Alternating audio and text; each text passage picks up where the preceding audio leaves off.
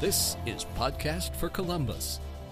Recording from Columbus, Ohio, home of the hardest working team. Coda Stewart and Todd Fichtenberg are talking all things soccer. Columbus Crew, International, Premier League, and everything in between. Welcome to our conversation. This is Podcast for Columbus, recording live on April 7th, 2019, from the Crew Corner in Northeast Columbus. I'm Todd Fichtenberg. You can find me on Twitter at Toddrick33. And with me is Dakota Stewart at Coda Stewart. How are you feeling today now that we're actually at the top of the East? We are top of the East, which is what we can say this week and not last week. Yeah, you didn't. I didn't think that the truth would be such a controversy, but hey, you know what can I say? It was entertaining though. Yeah, it is what it is. Um, this is Conversation 22 or Conversation Conversation Sorrow or Argudo Argudo, if you will. So let's get this thing started. Kickoff. So this is the segment where we talk about the last match, which was last night on April 6th at Mapfre Stadium against the Revs, which, yes, this is the sixth game of the season, and we played the Revs twice, and we're not seeing them again for the rest of the season. Um, but we beat them 1 nothing, um, which is pretty awesome. The scoreline is awesome. The actual game was not so awesome. Yeah, that's a tease. We'll get into that. But I want to remind the listeners at home that the crew should always, always wear yellow at home. And whoever doesn't think that is not a true crew fan. Yes, because we are gatekeepers here and we tell people how they can fan. So, but no, it is very odd to. They were wearing like their weird secondary kit with like beige on it and gray, and we were wearing black, and it made no sense. It was basically whatsoever. just a white versus black when it could have easily been a yellow versus what's their home color? Blue. It's either blue or red. I don't know which. Either way, we should have been wearing yellow. So Agreed, one hundred. whoever makes those decisions needs to reevaluate their life. that'd be somebody in MLS. I'm assuming. Don Garber. Exactly. So anyway, so moving on to the lineups, the crew lineup was your typical four-two-three-one that we've been so used to. Um, just a couple changes, um, one controversial, one not. so uh, in the back, of course, we had Steffen, so we'll just start there. Zardes up top, and our attacking mids were Robinho, Higuain, and Santos. Um, holding mids, Trapp, and Artur. And in the back, we had Francis, Williams, Mensah, and Jimenez. So uh, the skipper was Wil Trapp again. And um, Robinho got the start again over Meram, which is interesting, but I think this was his best game that he's had with us so far, so I'm actually pretty excited about that. Mhm. Uh, we'll get to that later too. But in the back, Gaston Sauro was benched for some reason, and I'm not really sure why. Yeah, I don't really know why either. Um, he was healthy this week. Uh, went back to training. Got over his illness from last week. Um, I don't have a good answer why he was benched. I would have rather had him on the field instead of Josh, but But one thing I thought was really odd or interesting, or however you want to put it, is that w- it must be Caleb's directive or something, because Williams Mhm. was definitely trying to play like Gaston. He was in the 18 yard box quite a few times. Um, he ended up scoring the header, which we'll get to talk to talk about, and then it was just odd. It's like he was definitely trying for the starting position, but I didn't even know that position was up for grabs. So that was Yeah. a little concerning to me. Yeah, um, from what I was reading earlier this week, or uh, it might it might have been just yesterday before the game, but uh, Josh was saying the you know coming into this season he was working off his uh, injury, just getting back into the rhythm of things and getting healthy. wasn't really thinking about competing for a starting spot, but now that he is back, he is getting minutes and he is healthy to play a full game. Uh, it, it is more of a challenge getting in there alongside Jonathan Mensah. Yeah, and it is odd too because if we used last week, I mean, granted we won two nothing against Atlanta, but I don't think we could take anything away from that game in terms of how players played when it was Right. you know a slip and slide. So I was actually really surprised to see to see that change. Um, but I guess we'll see how it is going forward. Yeah, and I mean Gaston he had two goals going in Yeah, going into this and a couple clean sheets. But um yeah. and we have what it is. another defensive clean sheet and uh, defensive goal. So the, the our offense needs to get with the program. Yes, please. Um, even the bench had some attacking firepower, which I was happy about. You know, Hansen made an appearance on the bench, uh, Meram, of course, um, and Mullins. So that was pretty cool. I I don't know. I didn't really care for our bench because we had two wingers, two center backs, and two midfielders. Like there was no attacking help. I would have rather had Sosa on the bench. Give me uh, JJ. Argudo. Yeah, even Argudo, honestly, because we, we didn't have anybody to replace Hector or yes, that's true. or uh, Waylon if one of the two had to come out, and I don't feel comfortable if we put a center back at left or right back. I I don't know. I would I would have rather had Argudo on the bench in case something happens because Hector took a knock yesterday and he was down for a good minute. Oh, yeah. I, w- I was very concerned. Yeah, because we have nothing in the backup for it right back. Um, that's why maybe we can sign Cedric Soares, you know, the Portugal European please. winner. Um, because whatever he had a falling out at Southampton, and he's apparently not even making the bench or starting. Well, he's making the bench, but not starting at Inter Milan. So I'm not really sure what's going on with him. But yeah, that was worrisome. Um, but I feel like the first few games of the season that we were complaining about the fact that um, we had no attacking options. So. Mhm. Um, so I guess that part is concerning. We don't have much depth back there, but you know, um, I think I mentioned this before. But Argudo changing his number to two, I feel like he played holding mid in preseason, but maybe, but that's your typical right back number. So who knows? Who knows what's going to happen? Uh, yep, Jimenez was the guy. I think everybody expected that would happen. Um, and then for the Revs, Fagundez was on the bench. Maybe it's because he missed that PK against us last time. That was actually shocking. I no, I was surprised. I too. was expecting him to start. I feel like they're not a great team, but he's one of their best players, so I'm not really sure why. He was should have he should have left the Revs a couple years ago. Yeah, and I was hoping that He Bai would get a red card. An actual red card this time. yeah, that we can play in sync. Bye bye bye. But but Cody Crapper was the goalkeeper. Is he typically their starting goalkeeper? I he Honestly, I don't know. He wasn't good at all No. last night. And there was some talk that he might be like Zach Steffen's backup or whatever. uh, Please no. No. yeah, he needs a little bit more confidence before that takes place, in my humble opinion. Um, but yeah, you had Farrell, Anibaba, Caldwell, Salcedo, Bunbury, Aguay, Agudelo, Gill, Jones, McKin- Man. I don't know how to say his name. Mancian, Mancian, Manciani. I don't know, but he didn't last the whole game, so Rip. he's out of here. Yeah. So I don't even really care what their formation was. Um, they were not good. They were, dare I say it, a dirty, dirty team. I would agree. They were constantly chopping from behind. They were always on the ground. They played. They played the way I play FIFA. I'm always doing slide tackles. Like literally, it was just. Red cards included and everything. It was really bad. So before we even get to the goal and get to um, the substitutions, I I'm going to put the referee at the front. Um, his name was Rubiel Vazquez. Um, I have been impressed in the past, even though I've complained that why do we get all the new refs? But the people coming up from USL, the young guys, they've been pretty fit. They've been pretty good, pretty solid. I've been very impressed. But this guy, I don't know what in the world he was watching. And in 11 matches before our game in charge, he had shown 36 yellow cards, three straight reds, and three PKs. Another thing I thought was interesting was that Chico Grajeda was the VAR, and um, from what I've heard, he got pulled during the playoffs last year because he is always pro crew when he gives ref, uh, VAR decisions, which I guess there were a couple red cards that he recommended, and he lives in Dayton, so I mean, I guess maybe there's some sort of type of truth there, but it, it was odd to see him back, and I was expecting like a few things like like the handball, for instance. I, I've watched it just now over and over. What in the, about the twentieth minute when Cropper comes out, and it looked to me like watching him from 105. It looked to me like he handled the ball. There was not a reaction from the AR. There was not a reaction from anybody except for the players and the fans, and the ref couldn't have cared less. But stuff like that, like hopefully that was checked. I wish somebody. I hope it's on instant replay with a solid, with a solid angle or something like that. but is that is that something that could be checked with VAR? yeah, because red cards are always checkable. But would that be a red? And I would I would have just given a yellow. You would have.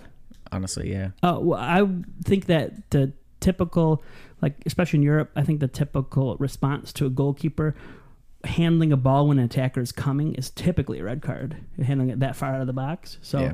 um, that's okay. So I guess that's a good question. If it was just a, if it was just a, um, like a yellow card for deliberate handball, and that actually gets me back on my high horse about handball calls because honestly, if he had handled it, it would not have been on purpose. Because this buffoon comes out thinking he's Manuel Neuer. I'm sitting there watching him. He's definitely You can tell he tries to chest it, and then it bounces all over his arms, and I, I think it hit his hand. So I guess from that perspective, if we're using the quote deliberate, oh man, on TV they're showing that beautiful, beautiful Minnesota stadium. Oh, I can't Todd wait to is go there in about a a- month or so. He's more of a loons man himself. I'm more of a cruise man, but you know, my loons are number two. They're, they're my uh, Western Conference team. So, and I'm gonna pick based whether I the loons or the crew. The way I'm gonna decide who I cheer for is who is at home when they play.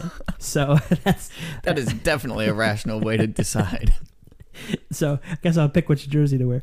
Anyway, so back to the handball thing. Yeah, I, to be honest, he he didn't do it deliberately. Like he was that inept that he, if he handled it, he didn't do it deli- deliberately. So I guess from that perspective, it, it's a good call. But I mean, the ref was completely inconsistent. Um, he called, he called a lot of shoulder to shoulder calls. And he called a lot of A crap lot. against us that the Revs turned around and did the same exact thing a couple minutes later, and nothing was called. Yeah, so I think that that was my biggest beef. And then we had a call. Uh, did I? Let's see. In about the 76th minute, yeah, we had one of our guys. I think it was Artur. I don't remember for sure now. Got um, got checked in the box with a with a shoulder to shoulder, Mm. and he was just like did his get up thing, and you called that all over the field Yeah. all night. So you need to call that if that's a foul in the Exactly. box. So even though I I personally don't think that was a foul, the fact that you've been calling just all not night, you need to call it. So he was a hot mess. Um, I did not use the hashtag any revs when I said that at halftime that somebody's going to get hurt because this ref doesn't have a clue what he's doing and, and revs are being um, being dirty. Because last time I used the any revs hashtag was when I said I'm glad we, we don't have dirty players like JJ, like Jermaine Jones. Oh man, I've never received that much hate in my entire life on Twitter. So I, yeah, I was like, I'm not using the hashtag. I don't want to upset everybody. So They're a particular weird fan base. Yeah, so now that I've got the referee out of my system, like, please don't come back. You know, take some time off. Have your little debrief on Wednesday. Would you rather have him back as ref or Corey Parker as AR? Well, I think Corey Parker's at least learned from his mistakes. No, he has never. He's never going to let it down. Yeah. Well, he's been to Mapfre a couple times, but just always on the other side. He's never been on They the never Nordic let side. him back over to Nordic. Yeah, and so that's kind of a fun thing I was going to mention too is that we kicked off again, and for those superstitious people, we seem to be do be- do better when we kick off towards Nordecke in the first half. So we must be losing all the coin tosses because I, I don't think. Do you think that they're picking to go that direction? I honestly don't know. I, I mean, it is nice to attack uh, going towards the Nordic for the opening half, just because you know get you going for the game. It's Yeah. a nice adrenaline boost. I personally would always choose to attack the second half, but That's the way I always felt but I too. don't But know. but but from that perspective, I guess we'll find out with the coin toss wins in the future because it seems to be. I think the standard idea is that you want to attack your fans second half, but we've been winning attacking the fans the first half. Will, if you're listening to this, I know you are. Um, just go ahead and reply to us and tell us what what's going on here. Yeah, just slide into those DMs and let us know what's going on.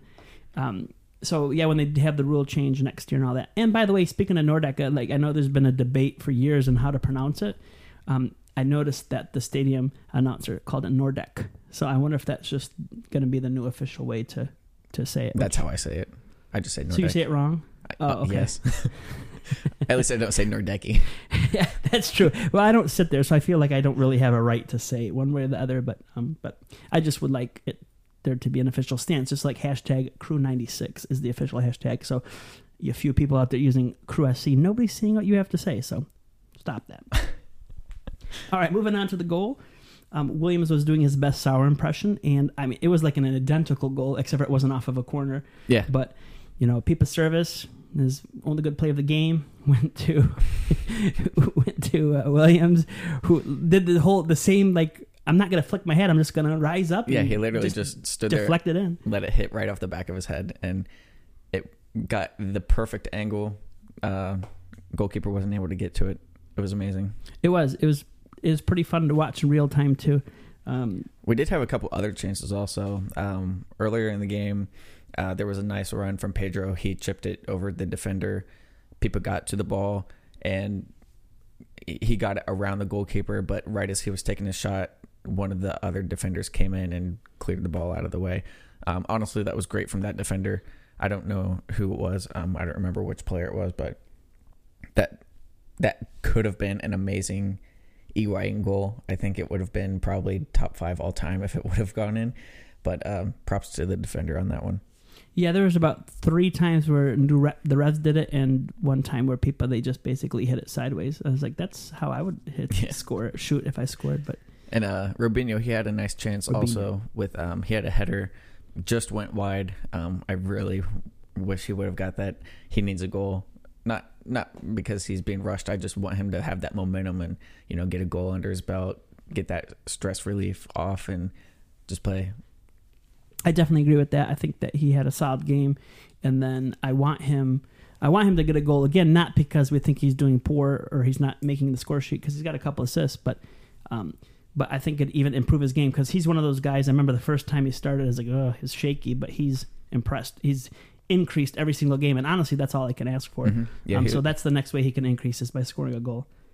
Yeah, and then um, there was one other, I, I- I guess, big chance, if you want to call it, uh, from Zardes. He got a ball served into him. Uh, he did make connection, got his head onto it, but just put it wide this game. Um, I, yeah, I do remember that one. I didn't think he had a, a very good game at all. I think he was b- below what we've seen in previous games. Yeah, I think that's true about Zardes too. But also, I feel like he wasn't getting service this game either. Yeah, So he's kind of on an island, and whether that's his doing or the team's doing, I really couldn't figure it out. But yeah, he wasn't. He, he if he'd have put that away, I would have felt better about it. I feel like yesterday he was playing more of a striker role from what we saw last year. Um, as as um, he wasn't coming back, you know, helping out midfield like he has been the past couple games. I felt like he, he just That's true. stayed forward a little bit. He bit. did kind of stay forward, and he seemed to be on his own quite a bit.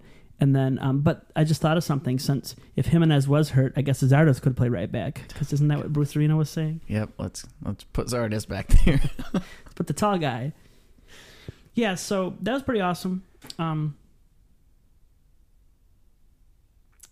substitutes. They didn't really make any difference, but uh, yeah, all of ours came late. We had our first sub on was uh, Justin came on for Robinho in the 78th.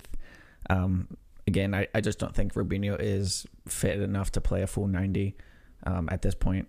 Um, he, he just looked a little sluggish there at the end, getting tired. Um, yeah, and I don't mind the idea. Honestly, um, I am still of the opinion that Meram is not a starter, especially now, and he's not a 90 minute player. I'm going to post the idea of having him come on as um, super subs. Kind of that phrase gets thrown around a lot, and, but I don't think any player in the world so, wants to be associated as a super sub. But Right. it would be nice to have the fresh legs um, in the 70th.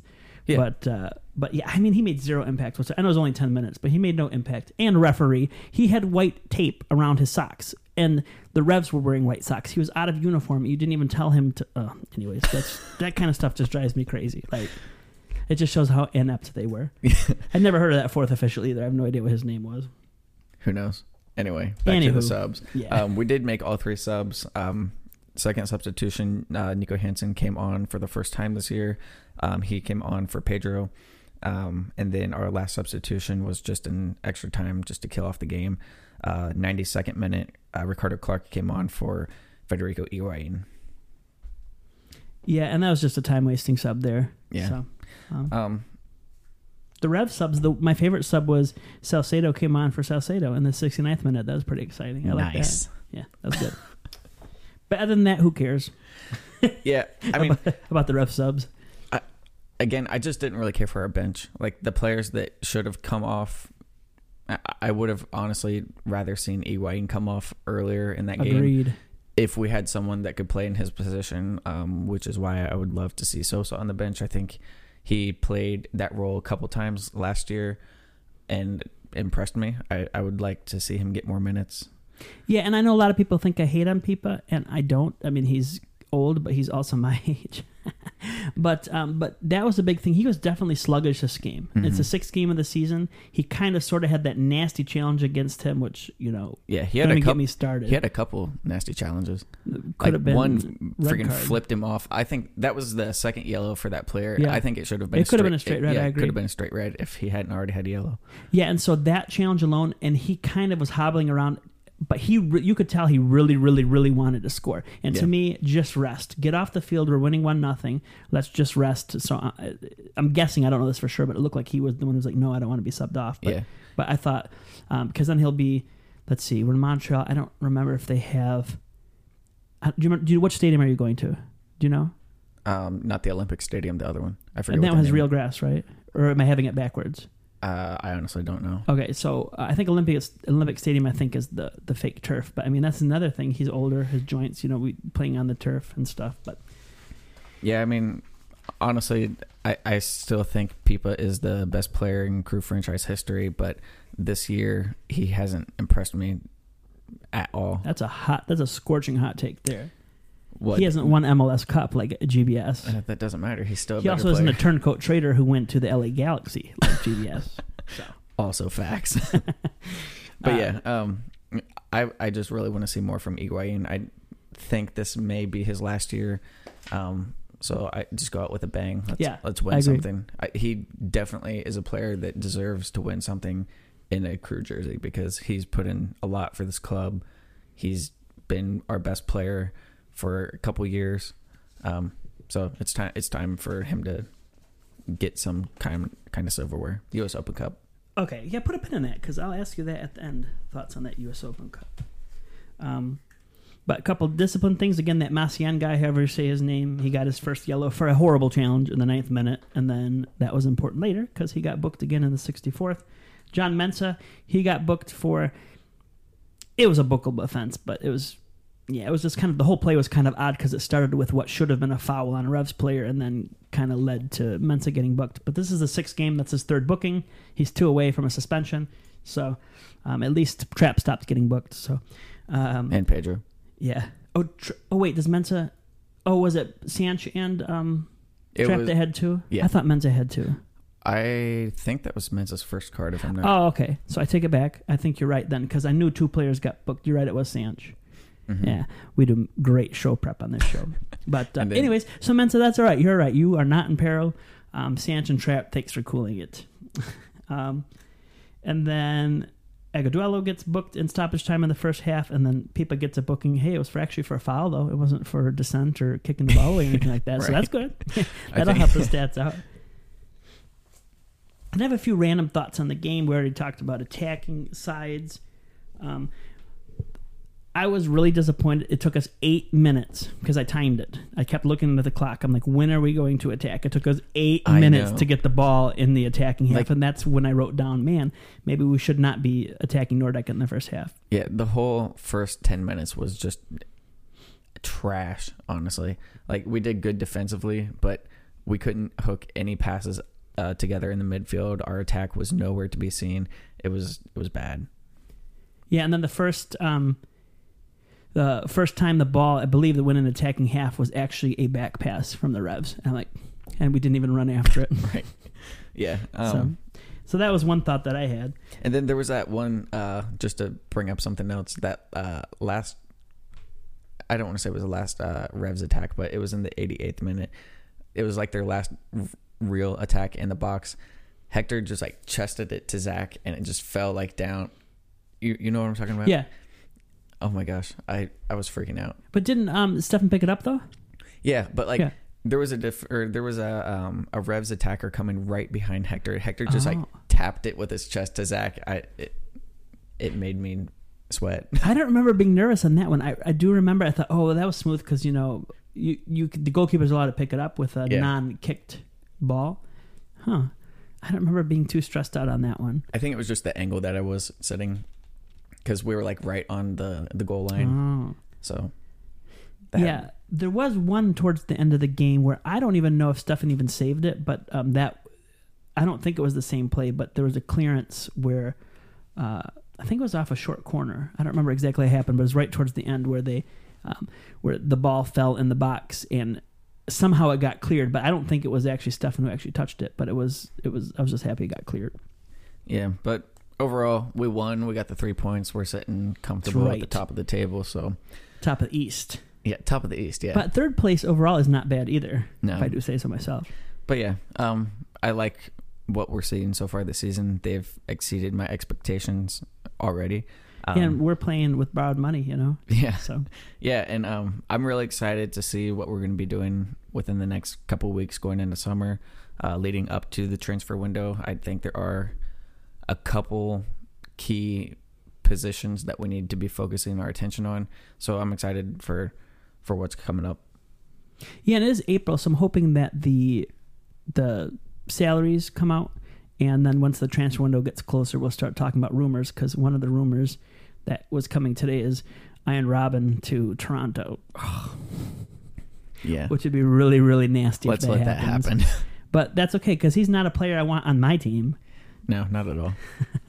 So, a couple quick thoughts before we grade the players too. Um, I'm not one to to scream at to like screaming at the officials, but when Francis got obliterated and Quarter in his suit jumps up and just screams at the AR, and I was just thinking, I don't think I've ever seen Berhalter talk to a referee like other than "Hey, how was your day?" That's because Caleb is. can we is talk insane. about those fouls and can we talk about how maybe maybe we should be calling more fouls and maybe we should be protecting our guys but he was in the and i thought oh this is actually before the red card i thought oh well caleb's gonna get sent off tonight because he was just like letting ar have it so so I i, don't want to see that all the time but i do like the passion i do Yeah. like the passion and and and at least wanting it um wanting that to be good. And then the last thing I'll say before moving on is that Anibaba is a piece of crap. He was screaming at the ball kid in front of us, like screaming, like, hey, hey, hey, hey. Like,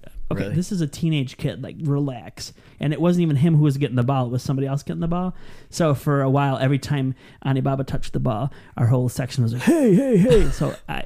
I'm proud of my section. I'm proud of 105. Thank you so much for giving that guy a hard time. Ball kid, I know you're listening because we've got thousands of people listening to this.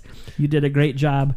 Um, maybe it could have been a little faster when the crew had the ball, but if you held it up when the Revs needed it, I don't care. You can do that. So, anyway, uh, that's pretty much the end. Starting 11. And so, this is the segment where we rate the players and give them grades. So, um, in no particular order, just based on what's in my notes, we'll start with Zardes. Um, honestly, I thought he had a nice hustle this game, got himself in good spots, but like we already talked about, he was kind of on an island. Can't figure out whether it was gameplay, his fault, the lack of service. So um, I'm giving him just an average seven. Um, for Jesse, I gave him a six. I didn't really see anything that stood out. Um, he did have the big miss with his. Uh, he missed the header that could have put us up two 0 but I mean, it, it was just an average game from Jesse. Yeah, I- is average six or seven? Average is six. Oh, to six. Yeah. Okay, so I still give him a seven. Yeah. All right, moving on to Robinho. Um, again, we already talked about how I believe he's improved. Um, he was quick. I like the speedy quickness because um, the best right winger in crew history was very, very fast, almost like Roadrunner or the Flash fast. And I miss him, and we should bring him back. But anyways, uh, Robinho, I saw sparks of creativity, sparks of fastness. Um, I gave him eight point five, and the reason I didn't give him a nine is because he didn't score, and I want to be able to give him increased ratings as time goes on, and hopefully he scores soon. Uh, yeah, for Robinho, I give him an eight. Um, I think he had the best game that he's uh, he's played with the crew so far. It's only been what two and a half games, but has it? Isn't this his fourth start? I thought this was his fourth start. Either Maybe way. it's third, somewhere in that range. Anyway, this was his best game so far. Um, I was very impressed with everything that he did. Um, couldn't get an assist, didn't get a goal, had uh, a couple good chances. Um, really good passing, uh, good keeping the ball in tight spaces. Um, I, I thought he was our best attacking player yesterday. Agreed. And so Pedro Sanch, um, this guy was getting hacked left and right. If you, he may go down Don't you easy mean sometimes. flopped? he may go down easy sometimes, but you watch this game because when I tweeted at halftime about the referee, I got some flack saying, "Well, he's not buying dives," and I don't know if that was an anti-Sanch comment or not, but He this did- guy was getting hacked. Yep. I'm talking like they were trying to. It almost like he was messy. I'm not saying he's as good as Messi, but you watch. That's what inferior teams do to good players: is they hack him down. Yeah, and Um, he he was definitely taking a beating yesterday. I didn't see any flops or dives from him that weren't because he was getting pushed to the ground. I thought he he was great yesterday. I saw a couple uh, where they hands to the chest where he just you know dove back a little bit, but there was still contact, so I wasn't too offended by that. But but anytime that he got kicked or tripped, there was there was no diving there, so he gets an eight from me, even though he didn't score assist. I just thought he was making the effort. Yeah, I gave him an eight as well. I think he had a good game. Um, I'm loving what we're seeing from him this year. Uh, Caleb is definitely bringing out the best in him. Um, I've always loved Pedro. Hashtag never doubted. Never doubted. Never ever doubted. Never doubted. so moving on to Peep, I have a feeling we're going to disagree on this one. Maybe not. uh, I know he got an assist, but I just thought this was overall a bad game for him. Um, part of it, I think, was selfishness. And again, when we talk about playmakers and uh, strikers, I know he's not a striker, but selfishness isn't necessarily a bad thing, but sometimes you have to think about the team a little bit, and I think he should have at least tried to be taken off there. Um, I just thought overall he had really bad passes. He had a, a, few long balls that he was able to successfully do during the slip and slide game, but um, but overall he wasn't that effective in my opinion. So I gave him a six and a half, which I feel like is generous. Um, I gave him a six, and the only reason he got a six and not a five was because of the assist. I think this was his worst game this year so far. We I already mentioned earlier that he's not doing very well this season.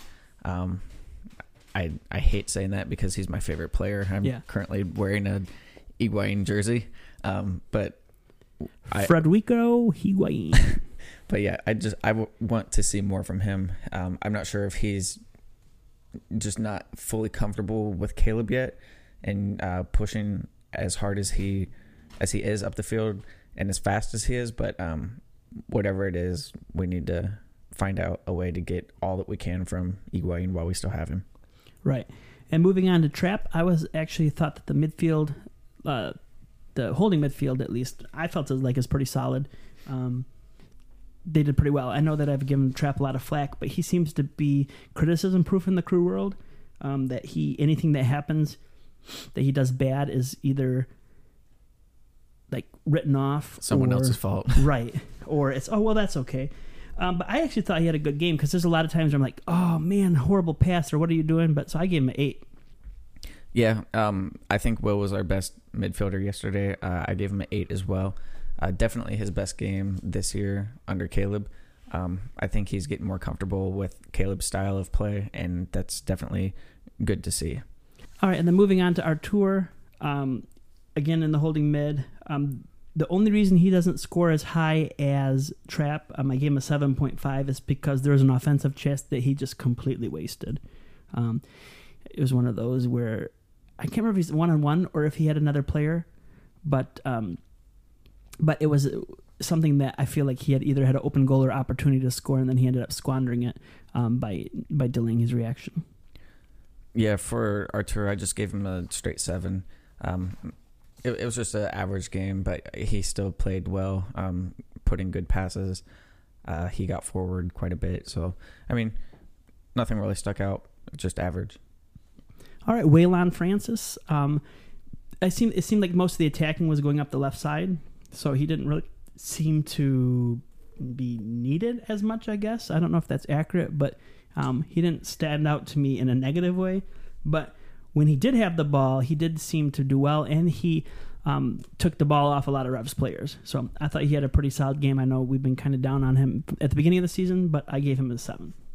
Uh, for Waylon, I gave him an eight. I thought he had a really good game yesterday, as did uh, the rest of the defense. Um, I, I was impressed and got the clean sheet, so thumbs up.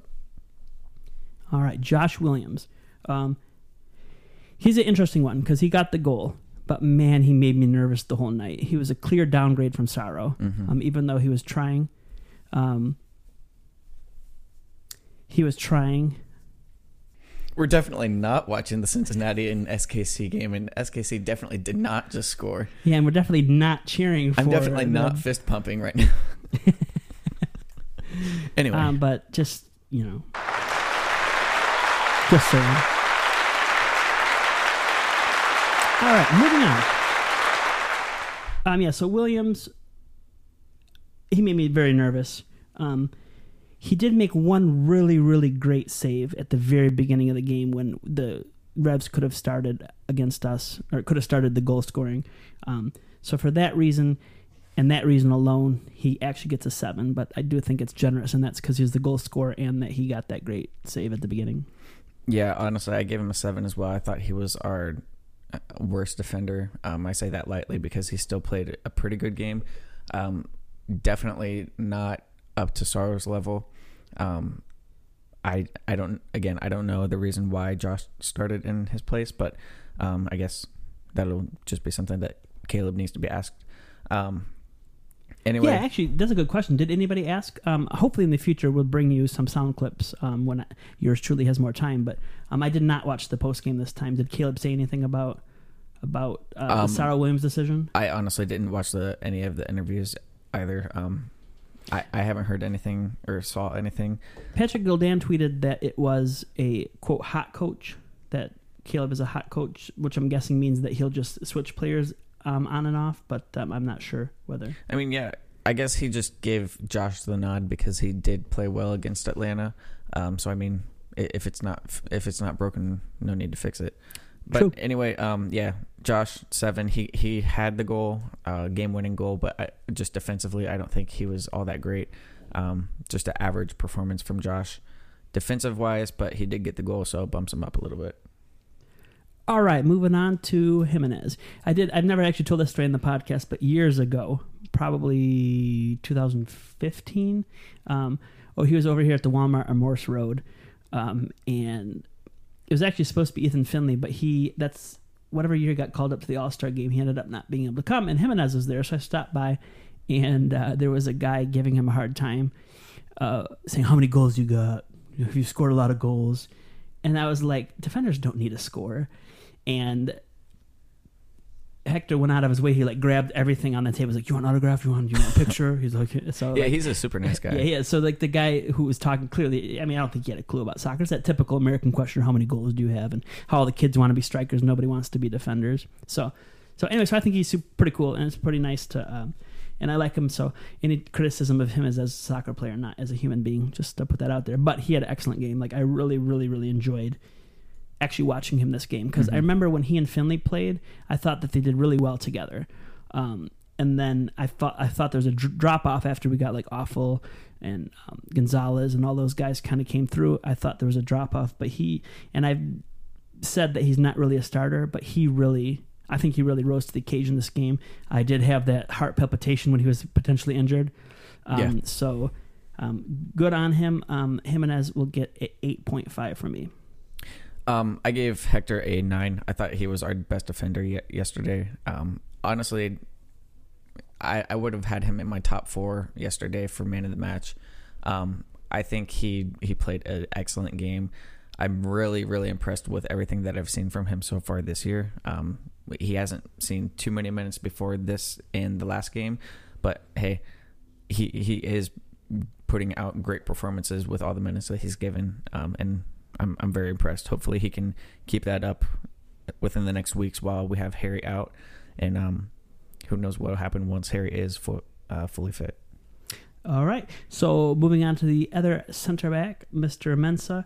Um, he got another shutout. Didn't make me nervous. There was one time, I guess, where he almost scored a own goal, but he also almost scored a goal on the other end. So I thought he was all over the place, not in a negative way. Like he was all over the pitch and like where he needed to be. So um, I- he got an eight from me. Um, I I give him an eight point five. I think he had a very good defensive game. Uh, did have that chance. He actually did put it on goal.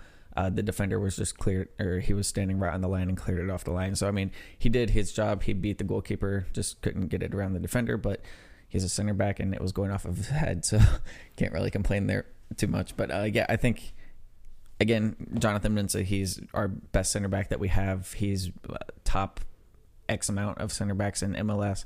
Um, I I really really like what what he- he's been doing for the for this season and for for the whole time he's been here. Yeah, absolutely.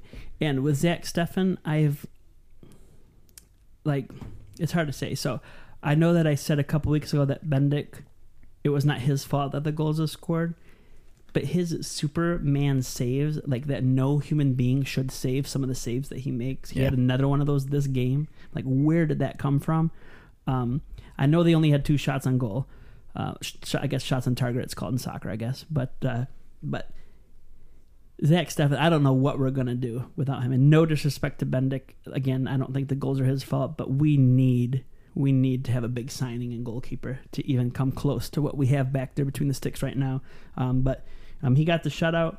Um, he did have a killer save. There was an 11th minute. It's another thing I haven't had a chance to rewatch, but it looked like just a great. I don't know if you call it a tackle, but where he grabbed the ball and the defender went flipping. I thought, Oh, oh, yeah. man, if he would have conceded a penalty there, um, that would not have been good. But he did not concede a penalty, so because he's the goat. that's right. So he gets a nine from me. Um, I gave Zach a ten just because uh, man of the match. Um, got a shutout again. He's there's really nothing else to say. He's just the best goalkeeper that we've ever had, and best goalkeeper in America. So, That's really disrespectful to Steve Clark. jeez, don't don't get me started. Uh, Alrighty, and so now you have all the information on how great the players or how poor the players were. Hydration break. Crew in the news. Here we don't have a whole not a whole lot in this section today, um, where we talk about the crew um, players being loaned out and or news because we already talked about Afful. He's out unfortunately four to six weeks with a broken jaw, which does not sound pleasant. Yeah. Um, and that, the other thing I was thinking about too is even um, can you exercise with a broken jaw being wired shut? Like, will he be fit enough to, to run 90 minutes? Yeah, Um, I have I have no idea what kind of rehab or whatever he's going to have to go through. Yeah, so one thing I don't know is that four to six weeks is that before his jaw gets unwired, or if that's when he's match fit, ready to go. But anyway, um, The the four to six weeks is like for him to get cleared to start training again. so get started. it might even be longer than six weeks before we see him actually out playing for the crew. Uh, this might be a controversial opinion, but he has been one of the worst players this season for the crew. So um, he's not had a great season, but maybe he'll come back ready to go.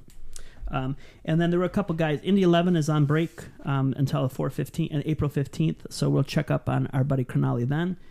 It still cracks me up. I mean, Rowe, this is not really crew, crew news, but Rowe's got you know the Seattle skyline tattoo. But why Mhm. has he never played for Seattle? Like now he's playing for Kansas City. I feel kind of sorry for the guy, but I've never cared for him. I feel like he's smug and annoying. but anywho, that has nothing to do with anything. Um, Opoku was on the bench for Birmingham Legion. Um, welcome to American soccer. Um, that was delayed in the 16th game and ultimately postponed. I don't know anything about USL rules and whether they have to have the same lineup for the um, postponed version of the game, but um, check him out. What was it postponed for? Uh, weather. Oh. Yeah, lightning delay. Um, and then in the Pittsburgh Riverhounds of the USL, um, Lundgaard started and got the shutout, and the Riverhounds beat Louisville City one nothing. So, anybody else? You mention a few players every now and then that are in um, different portions of various soccer leagues in the U.S. Anybody else to talk about? Uh, crew related, just something to note. Um, Abubakar Keita, he's in Columbus, just trying to get healthy. He uh, had a hamstring injury, I want to say, uh, when he was with the um, youth national team. But um, yeah, he's he is playing with Richmond Kickers, or he's with the team. Um, but he's in Columbus currently, trying to get better and match fit. So, other than him, I don't think that there's any other crew related topics for players outside of Columbus. All right, sounds good. Listener questions at halftime. All right, you know to use that hashtag AskP4C or tweet at podcast4CBus or at me, Todrick33, or at Coda. And we only have so far one question. I don't know if anybody else has asked any questions, but uh, I've only seen the one. but uh, Jesse Porter 11 asked, "What are your thoughts on alternate kits for the crew? Clubs like Chelsea or most European teams have done non-color clubs such as black, orange, or even green. Are Columbus kits too classic for something like this? Is there color you'd like to see?" Uh, that is a very, very. I don't know if you wanted like a five-minute discussion on that. we but- talk about this all the time Yeah. privately. But so it is kind of funny that you asked that because it's it's a frustration. I wish we could do it. Um, there is some sense of being able to. I believe Seattle had one. I couldn't find any evidence of that online, but I think Seattle had one, had a third jersey, and the reason that more don't is because of sales. You have to hit a certain number of sales. Well, MLS is in a contract with Adidas until 2026. So we've got, and you've seen the complaints over the last couple years about how Adidas just kind of drops the ball when it comes to MLS jerseys. Um, and they only they have a new rule. Well, I don't know if it's new, but they have a rule where they only permit one jersey release per year. So what ends up happening is that's why this year you saw tons of white, boring jerseys because that's just what was released this year. So it's really a money thing. Um, my favorite, I think the team that has the best third jerseys is Real Madrid. For whatever reason, they always get amazing, like pink, purple, No, uh, what you call it, um, no. Absolutely. Uh, teal. They have that teal, like, then they have that, like, dragon jersey. They have amazing third jerseys. So if we could do something like that, that would be awesome. Um, I do know that this year, Seattle has a black kit with pink highlights, which is amazing. I mean, that's a beautiful jersey. Um, so that's kind of sort of, but it's their secondary kit. It's not actually a third kit. It's they have two kits to to choose from. But if more teams are able to do that, I mean, it'd be perfect branding for Dr. Edwards or you know the Haslams to go out and buy and to go out and buy um, like you know Victoria's Secret rights or L brand rights or something and have a pink jersey or anything like that. I always thought a pink jersey would be sweet. But if we did this, probably is not the answer you want to hear. But if we did a third jersey, if it wasn't something like bright pink or bright purple or something, I think like the four Columbus kit was like a perfect example of what should be a third kit, not a second. That light blue, you mean? Yeah. Like well the whole Columbus the whole idea that they the whole Something- kit was trash. The light blue was nice. I like I liked the kit. Um, it's not the favorite I've ever had, and we need to be yellow. But that's I think that to be honest, I I wish we could have seen in like we can't do it now. We can't go back in time. But I wish I would have seen how much fans would have hated it if if it was actually a third kit. But the fact that that was our primary kit and we didn't have a yellow one that year, I think that's the reason there was so much hate and out- outrage toward towards it. I think But there if was we had a lot black- of hate because it was disgusting. if we had a black, a yellow, and that for Columbus kit, I think that that would be pretty cool to be honest. So. Yeah, honestly, if we ever do get a third kit, I don't know what color I would want. Definitely don't want green uh, for obvious reasons. Definitely don't want orange or blue for other obvious reasons. What's the obvious green reason? Because that's the color of the field. um, Austin? Oh, they're never going to get a team. Why are we even t- worried about that? Okay, anyway. Um, I thought maybe Portland, you know, but we got Caleb Porter. So yeah. I guess the only color that I would like to see, I, I, I would really like to have a white kit that's not boring and puts you to sleep. I want a white kit with like color accents somewhere. I don't know. And then um I saw a couple other people talking about a brown kit because the Cleveland Browns. oh, I suppose brown and orange would look pretty cool. No, no orange. Blue orange. I, I gotta say though, just to be honest, like this, Oh I know God. they're getting a lot of grief for their. The Cincinnati's getting grief for their template jersey that's not even like authentic jersey, but I like it and I love those orange shorts and orange socks that they're wearing today. I love that combo. nasty. That orange, blue orange combo. It's like Olentangy orange, man. It's orange nice. is the worst color. It was like when I was in Flint. It was Powers Powers High School was um orange was blue orange. So I think it's cool. It's a no for me. So, anyways, there's your five minute discussion on that question. So I'm hoping that you know people are willing to continue to ask questions, and then If Um, anyone is listening to this, please ask us a question. please, we're begging you. Um, we still hope one of these days, if we get another good game, um, at, at like a two o'clock or seven o'clock or away game that we don't actually travel travel to. I said two o'clock or seven. I meant like two or three o'clock. But if we don't actually travel to it to do like a live discussion about the game, that'd be pretty fun. So we'll see what happens. So, anyways, remember to use that hashtag. Ask, I don't know how intelligent my takes would be during the game because I'm pretty out there. oh yeah, yeah. You know, you should see how angry he gets. I'm very and- intense during games. Oh, he, yeah, you're so intense, so intense, especially when we're losing. You get so intense, and you're so talkative when we lose. so, anyways, don't forget to use the hashtag AskP4C. Final whistle. Alrighty, so this is a segment where we discuss the upcoming match. Um, the next match we play is this Saturday versus Montreal on the road at 1 p.m. And we are sending our correspondent Coda Stewart out there. Um, we have to use up all our budget. Just kidding, we don't have a budget. Uh, so he'll be at that game, and then just as a programming note, the following week is Easter, so we're going to try to put out some sort of uh, the 23rd conversation sometimes before Easter, sometime before Easter, but we might have like a whack schedule the next couple of weeks. But don't think that we're disappearing again because we will be here. Um, we will commit. Um, so a little bit of a stats update. Crew sit atop the East for real now with 13 points and a plus three goal differential. It's very weird to be talking about a positive goal differential for the crew. I I like know. it. I like it. especially early. And Montreal have seven points, are seventh place, and have a negative four goal differ- differential. Which is kind of misleading because it's only because of that one game where they conceded seven. it's not misleading, then, is it? Because they sucked that game, and we yeah, they were terrible that game, but they're still a respectable team, I think. All right. Well, that's a fair point. They have been in the past, but I was I'm hoping that we can just run over them. Please. Um, Arudi received a red card yesterday, but Montreal has a game against DC on Tuesday, so it's not likely this will impact the game. It wasn't a violent conduct red card; it was just basically a bad tackle. So I don't think, I don't think it'll be um, any additional suspension. Um, so we'll probably see a Rudy. What about Piatti? Um, he's Argentinian. You have uh, inside I- knowledge about him. Tried looking up things on him, but I couldn't find anything when he will be back. Um, I guess we might find out a little bit more on Tuesday in their preview versus DC. Um, I really hope he doesn't play against Columbus because Yeah. they're not very good with without Piatti. And um, when And he's they do good have against us. Yeah, he he is very good against us.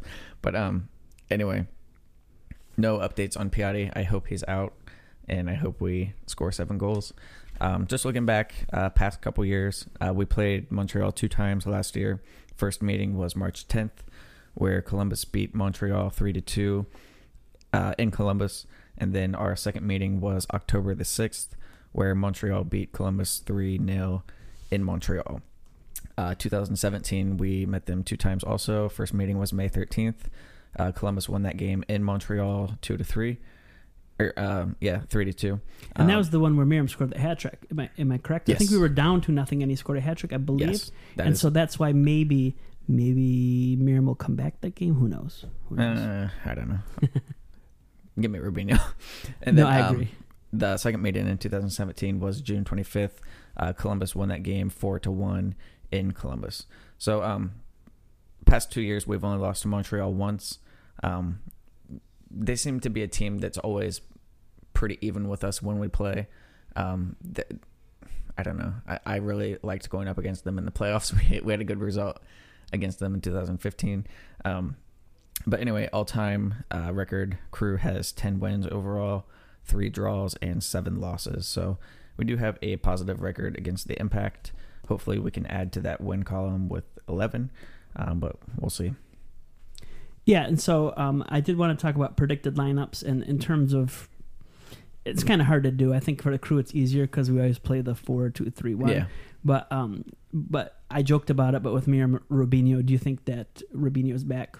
I mean, Robinho starts again Honestly, yeah, I, I would not I sit too. Robinho until he has a reason to sit. until But- he scores an own goal or does something stupid like get a red card or something pa- like that. excuse me, the past two games he's been great. Um, I you don't you don't want to bench a player that's having that good of performances. Agreed. Um, and what about Sauro? Do you think that Sauro Williams gets the start? I, I hope it's Sauro, um, but honestly, I don't know. Um, I'll keep an eye on that this week and see if anything else pops up, any sound bites or whatever. But um, at this point, it's it's unknown. I really want to see Sauro because I think he's a better defender. But if Caleb is just gonna write out this Josh wave that's coming in, then I guess we'll just have to see how that play plays out. All right. So based on everything we talked about, I'm actually feeling uh, pretty good about this game. Um, so if you want to do score predictions, um, I will let you go first this time because last time, again, we don't discuss this ahead of time, but um, we had the exact same one last time.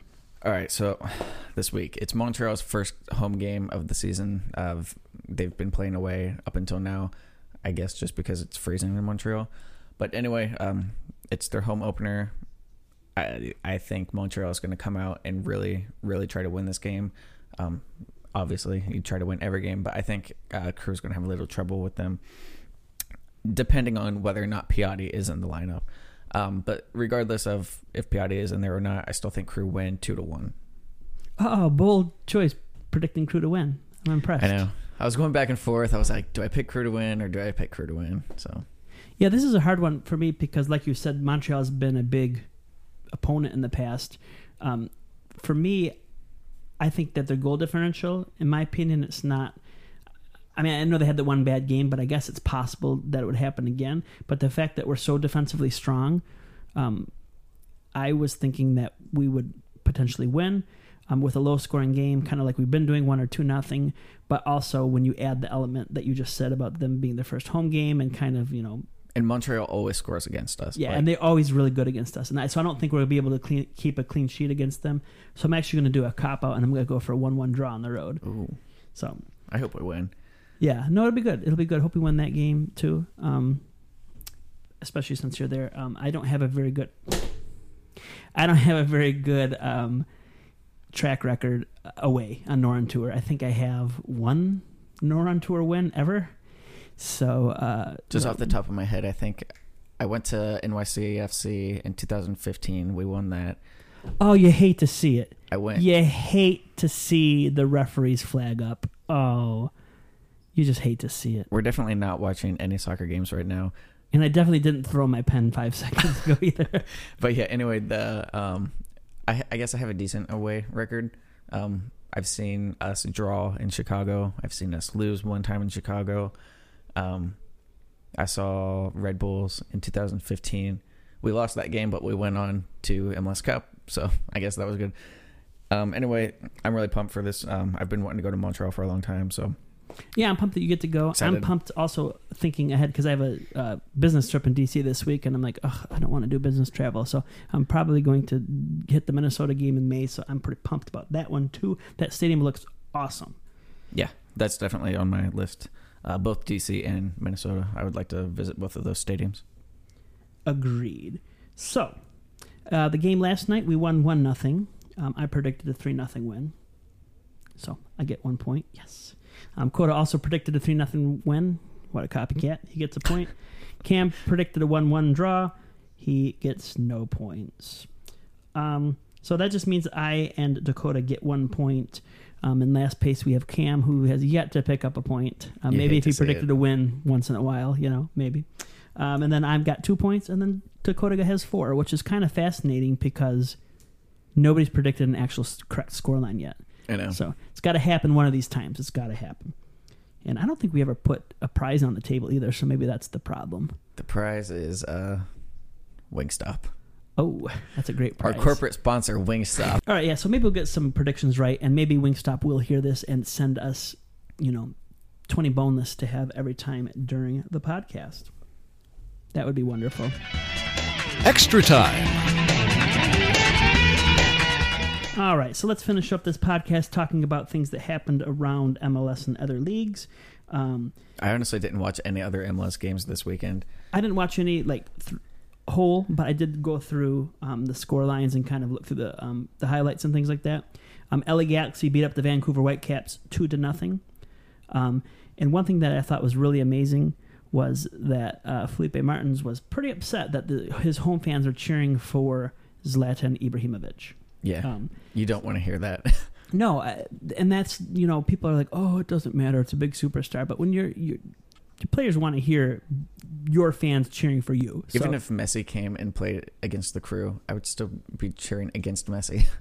Yeah, that's why I said I know he couldn't play last year because of his torn ACLO, but that's what he even said about Finlay. Like we're enemies for ninety minutes. You know, that's fine and dandy if you want to come over after the game and say you know clap or whatever. But um, but yeah, if you score a goal, I'm not cheering for you. You're not. That's crazy. So. Um, and then the New York City FC Montreal game. This is one we haven't talked about yet um, before, uh, but it was a 0-0 draw. I feel it was. I did have that on a little bit, but it was dreadful. It New was- York City is so bad this year. they both were so bad. Yeah, And so that's why um, I'm thinking potentially that you know we can might be able to get something out of the Montreal game. dampen their home opener. Yep. And then LAFC stomps DC for nothing, which was pretty crazy because DC has been doing pretty well. But it was nice to allow us to actually top the East um, for real um, with points, not even needing goal differential. Uh, but that was just a crazy scoreline because I mean all the East score lines were just really really helping the crew. Um, Wayne Rooney got a red card for nasty, I mean a nasty challenge. Um, so LAFC, they terrify me. yeah, yeah, and I wonder, I wonder if Wayne will get in it. It won't affect us any, but um, I wonder if he, the disco would give him additional time off, but probably not because he's Wayne Rooney. Um, TFC tied the Fire two two. I love when East teams tie. That's wonderful for us. Uh, Minnesota beat the Red Bulls. It's shocking how bad the Red Bulls are this I know. year. Like I love it. It's something that you never see. Both New York teams are trash, and I love it. yeah, give me more of that. I mean, uh, two one. Um, I love when the East gets points against. Uh, I'm sorry, when the West gets points against the East. But um, I also want to point out that Finlay started that game, so good job. Did he score? He did not, not yet. Loser. He will get there. He'll get there. Um, and then Orlando beat Colorado four to three. That was a crazy game. That's the only one that I feel like where the East should not have gotten points. But Kamara scored for Colorado right away in the ninth minute. Then Orlando came back up two to one, and then Colorado came back three to two. Then Orlando tied it up, and then right in the dying minutes, in the 89th minute, they were awarded a penalty.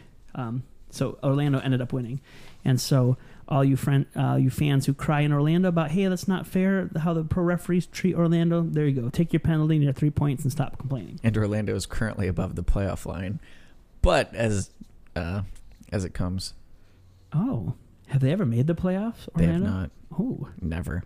is that maybe why Don Garber's been ignoring them lately? Probably. And then uh, Philly, unfortunately, also got some points on Dallas when Dallas scored first. Kind of broke my heart, kind of like when Southampton scored first. And then Liverpool ended up winning that game because the referees are blowing the league in favor of Liverpool. Um, I hope that doesn't make us lose a listener, but that's how I feel.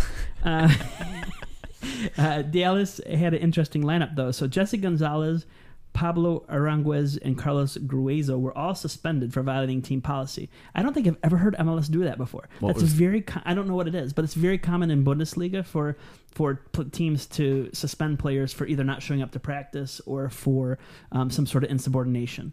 So I was actually kind of interested to know what happened. But uh, I know in the in Premier League last year, I think it was West Ham, a bunch of guys. No, it wasn't West Ham. I think it was West Bromwich, but a bunch of guys like stole a car or stole a taxi or something like that. What the heck? it was really crazy. Um, and then the Quakes, who was like the worst team in the league, had zero points. They beat the Timbers three nothing. So the t- I love this league and I hate this league. So the Timbers must be really, really, really bad. Yeah, and we have them. That's our next home game. awesome. So and then also Caleb will be very motivated to kick Yeah. their butts. So you would um, hope so anyway. did he quit or did they fire him? I'm trying to remember if he left on his terms. No, or, he he just quit. He wanted to take a year off. Okay, so that's that. And then last night, um, Seattle ended up winning one nothing against RSL. Now Seattle is going to be unfortunately another team to to reckon with this year. Mhm. Um, unfortunately, so um, around some other leagues, we've got Fulham joins Huddersfield as being relegated. Um, where I talked about the Saints. Um, I can't wait till VAR comes to the Premier League. Um, hopefully they do it correctly, unlike MLS. Um, on another sad note, Der Klassiker was a huge dud. Dortmund got stomped. I mean, I was I don't even know why I watched that game. It was just such a disaster. it was bad. It was like I I was like embarrassed to watch that game. Um, and then on a kind of a somber note, I don't know if you saw this in the news, but uh, Rafael Henzel, one of the journalists um, for Chapecoense, he was 45. He was one of the plane uh, uh, survivors from the plane crash from 2017. Mm. He ended up dying of a heart attack at the age of 45 while playing soccer. So I was kind of kind of a crazy storyline there. And then on a positive note to end, um, ESPN Plus and US Soccer announced all Open Cup games will be on ESPN Plus, which is a huge thing. Fantastic. Now that we finally have a coach who actually cares about winning the U.S. Open Cup. So I wanted to ask you, you kind of alluded to it earlier, but you said you want people to win a trophy. If we win, I mean, when we win U.S. Open Cup this year, would that be um, good enough for you, for people to have that trophy and, and to be able to retire? Uh, yeah, I mean that's a major trophy. It's as big of a prize as MLS Cup. Um, it's the same cash prize, same uh, ticket to Champions League. So yeah, that's I, I would love for people to win any kind of trophy, MLS Cup, Supporter Shield, um, U.S. Open Cup, something. He he just deserves to win something with the team. Yeah, and if I if I'm correct, um, that would also open him up to the ability to make it into the um, Circle of Honor. Isn't that correct? You don't you have to win a trophy to be able to be nominated I for the Circle so, of yeah. Honor? I don't Which, know. I way- don't know if it's just MLS Cup or if it's any. Oh no, because Brian McBride is in there. So yeah, it must just be if it you was win any it. trophy, I believe, and one of those three. And then on a sad note, or I guess an exciting note, I don't know how you want to look at it, but I should have mentioned this earlier. But uh, Sigi Schmid will be the next honoree in the Circle of Honor, which is pretty fitting. Um, so I kind of like how we don't have tons of people in the Circle of Honor. I think Mhm. that's pretty cool. Make it special and make it mean something. Um, I'm going to kind of ramble on here because in the dying minutes, the fix is in, and it looks like FC Cincinnati has a free kick just at the edge of the box. Um, and we'll see if MLS decided to help them out. Oh, that's a really good free kick. that's actually a really good free kick. Um, but it ended up being a save. Um, everybody's bewildered why it's not a corner, including myself, because the goalkeeper nicked it. Oh, did he nick it? It looks like he nicked it. But I don't care. Not the crew. Anyways, it's not the crew. Um, the only reason we cared is because that was the last Eastern Conference score of the game. So according to the live table, um, FC Cincinnati is in fifth with eight points, and the Columbus Crew is in first with 13 points. So you all have a fantastic week. Like I said, we will be in touch someday, sometime before Easter, hopefully. Um, we might not have our normal schedule, but we will keep you informed on all things crew and continue to talk about soccer. So Yep, everything should be back to normal. Hopefully, um, at the end of the month, but for the next couple weeks, we'll see when we get together and get this show on the road. All right, and I've been Todd Fichtenberg at Toddrick33 for Dakota Stewart at Coda Stewart. Y'all have a great week. Vamos, Columbo.